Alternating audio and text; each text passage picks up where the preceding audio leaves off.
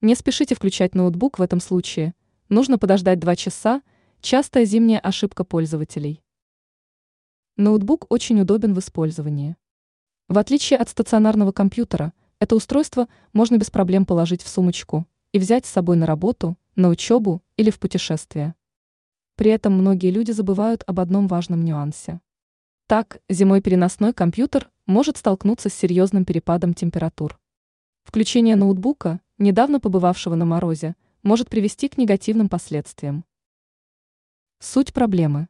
Представим ситуацию. В один из зимних дней человек вернулся домой после работы или учебы. С собой он принес ноутбук. Переносной компьютер, недавно столкнувшийся с низкими температурами, ставится на стол и сразу же включается.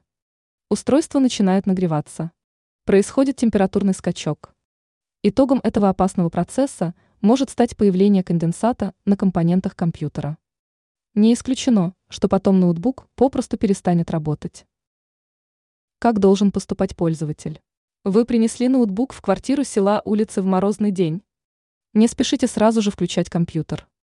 Надо подождать пару часов, чтобы устройство привыкло к комнатной температуре.